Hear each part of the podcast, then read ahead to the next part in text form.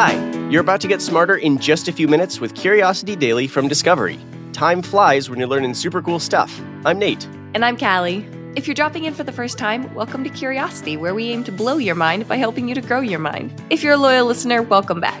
Today, we are going to learn about how bee venom can potentially help fight cancer, the history of manatees, and how monkeys are using tools in some interesting ways. Without further ado, let's satisfy some curiosity. Callie, no one likes a bee sting, but what if instead of causing pain, it could be a cure? Okay, a cure for what? Cancer.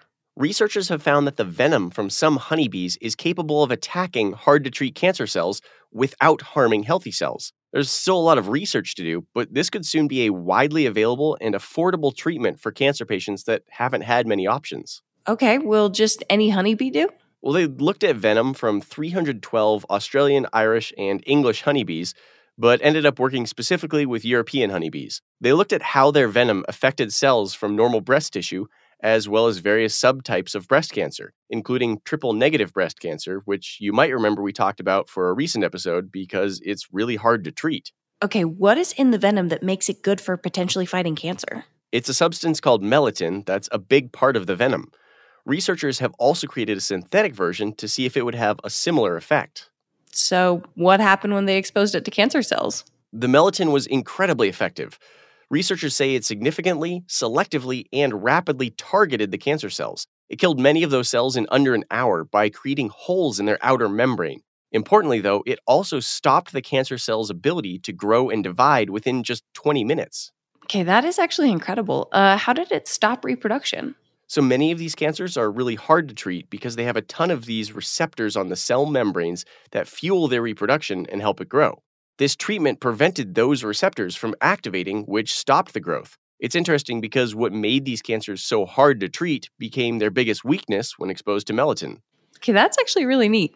Uh, wait, did you say they could punch holes into cell membranes too? Yeah, with the right dosage, they can induce 100% cell death for cancer cells with minimal effects on healthy cells. What also gets researchers excited is that since they poke holes in cell membranes, if you team up the melatonin with existing chemotherapies, you can deliver the drugs into the cells way more effectively. This means you can use lower doses that cost less and have fewer side effects. They also found that the synthetic version of melatonin had many of the same effects. That's actually really cool. Uh, are we learning how to recreate these kinds of targeted attacks? Well, what's kind of crazy is researchers say we still aren't really sure what the molecular basis is for the venom attacking cancer so specifically. So there's still a lot we can learn from natural sources. That's really cool. Uh, when will we see it start to be in use? Well, there's still a lot of work to be done. Things like optimal dosages, what toxicities exist, and what the best way is to deliver the substance to cancers still need to be studied. Researchers also want to look into other types of bee venom to see if another type might be even more potent. But if we can figure it out, it could mean an affordable and readily available method to fight hard to treat cancers all over the world. Nate, if I asked you to tell me what you think the closest relatives are to modern elephants, what would you say? Um, probably rhinos, or maybe something with a long nose, like an anteater. Ooh, or there's this little creature called an elephant shrew. It kind of has a trunk. Uh, these are all really good guesses, but they're all wrong. Hmm. Uh, today, we're talking about a species that you wouldn't think have as much in common with elephants. They are big, they're cute, they're lazy mammals. Uh, it's the manatee. Ah, okay. Yeah, you're totally right. I never would have guessed that. Though now that I think about it, they do kind of look alike. They're just big, goofy looking guys. No, me too. Uh, manatees are a delicate part of our ecosystem and are extremely vulnerable to extinction. In an effort to understand the species, educate the public, and hopefully protect the manatee, a recent study went through exhaustive work to track the history of these creatures on Earth. And their history is super impressive, which stresses the need to support conservation efforts while we still can. All right, tell me about it. How long have they been around? So, the slow moving aquatic herbivores have been around millions and millions of years. Our oldest known fossil is 47 million years old, and they lived off the coast of every continent except Antarctica. They first appeared, though, off the coast of northern Africa in what would become the Mediterranean Sea, in an area where we often find fossils from the origin species of their closest living relatives, the elephant. Ah, yes, there we go. It all comes together. Elephants and manatee diverged about 58 million years ago, shortly after many of the dinosaurs died off. And though they might not look a ton alike now, ancient manatees actually had four limbs and could walk on land. Obviously, modern manatees only have two front limbs in their fluke, which is like a single big rear flipper. Okay, so how did they evolve to live in the ocean? Well, that's what researchers wanted to know. So they gathered the largest data set of fossils and living species to compare all the info. They combined things like genetics, anatomy, and geography to track the history of the manatee. Oof, you're right. That sounds like a ton of information. What did all of that tell them? Oh, basically, that 34 million years ago, the common ancestors of our modern manatees crossed the Atlantic during some pretty dire times. The sea levels were falling and the planet was cooling, so a lot of species were dying off.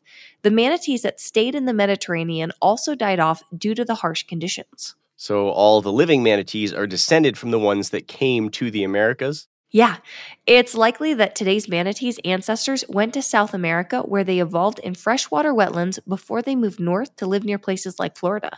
So, how long ago was that? Relatively recently. Well, okay, it was still a few million years ago, but in the bigger picture, that's not too long. What's also interesting is that some species that left South America headed for the Pacific Ocean up to the Alaskan coast. It's called the Steller's sea cow, and this thing was massive. Think 33 feet long and up to 12 tons. Ah, oh, I wish humans had been around to see that. Unfortunately, we were. These glorious creatures could be seen up until the 1700s when we hunted them into extinction. Okay. Well, that's terrible and unsurprising. For sure. Uh, that's why it's so important that we protect the manatees that we still have, especially since they're in such danger. Once they're gone, they're gone. This study is a crucial reminder that these creatures have lived through too many years and too many near extinctions to let us kill them off. We need to protect them for future generations. Callie, don't you love when we find animals using tools? Like crows using twigs to get larvae out of the logs, or sea otters using rocks to smash open snails? Yeah, it is really cool. It also reminds me that animals are smarter than we assume. Totally. Well, researchers just found a new example in the wild but it's not quite as friendly for work or children as crows getting a snack.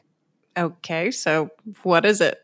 Researchers found a group of monkeys in the wild who use rocks for sexual pleasure. This racy discovery might help researchers learn how creatures in the animal kingdom develop tool usage. okay. Um I have so many questions, but let's just first start with what uh what monkeys were these? You said they found them in the wild?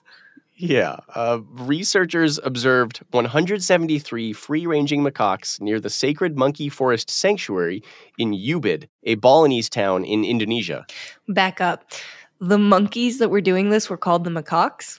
Yeah. Okay. So, what exactly were they doing with these rocks? They were rubbing or tapping stones around their genitals and showing signs of physiological arousal. It's the first report of tool assisted masturbation in wild animals. While rocks might not seem like the best tool for that, researchers say they didn't show any signs of pain, though they can't rule out that pain and pleasure might have been working together for the arousal. Don't want to think about that. So, mm. why exactly did they start studying this? So, researchers had observed these monkeys just playing with stones with no real purpose. They'd bang them together to make noise or just pick them up and drop them over and over again. Then they started to notice the macaques using the rocks to play with themselves. This led to the sex toy hypothesis that the sex stones were being toy used. hypothesis. Mm-hmm. Okay. Yeah. Yep. Yeah. The hypothesis being that the stones were being used for pleasure too. So they started watching more than 170 monkeys to confirm their theory. Okay. Did all the monkeys take part in the use of stones for this? Young males were the most likely to do it, especially in sexually charged situations like trying to attract a mate or when they were aroused. Adult males don't do it as much, and the use of the stones was pretty mixed among the other groups. And that was enough to prove the quote unquote sex toy hypothesis? Yeah, there was definitely something sexual going on, and the stones were certainly helping. But even more importantly, researchers say that this can help us understand how wild animals gain the use of tools. How does watching a monkey. No, okay, well, anyways, what did they learn? Since the monkeys were first seen just playing with the rocks before they figured out any other uses, researchers think that tool use might develop from simple entertainment. I should also note that these monkeys regularly receive food from passing humans. Okay, wait, does that limit the study at all? Like, do they really count as wild animals? There are some real limitations to the study. Like I mentioned, these monkeys were regularly getting food, which means they would have had more time to play than other monkey populations. On top of that, researchers do point out that this is just one population of monkeys. This is wild. Okay, um still no matter what they were using it for, finding a species using a new tool in the wild is pretty freaking cool. You're right about that. Wish I wasn't. Wish I wasn't. Let's recap what we learned today to wrap up. Researchers have found a new and surprising tool to fight hard to treat cancers bee venom. While we aren't exactly sure why it's so effective at singling out cancer cells, its specificity and ability to kill cancer cells could bring hope to treating hard to cure cancers. Though funny looking creatures today, manatees have a long world crossing history. While only four species remain, at one point they crossed the world, some growing to be as large as 33 feet long. A group of monkeys in the wild has been found rubbing rocks on their genitals and are the first report of tool assisted masturbation seen in wild animals. Curiosity Daily is produced by Wheelhouse DNA for Discovery. You can follow our show wherever you get your podcasts, and we would love it if you could take a second to leave us a five star review on Apple Podcasts.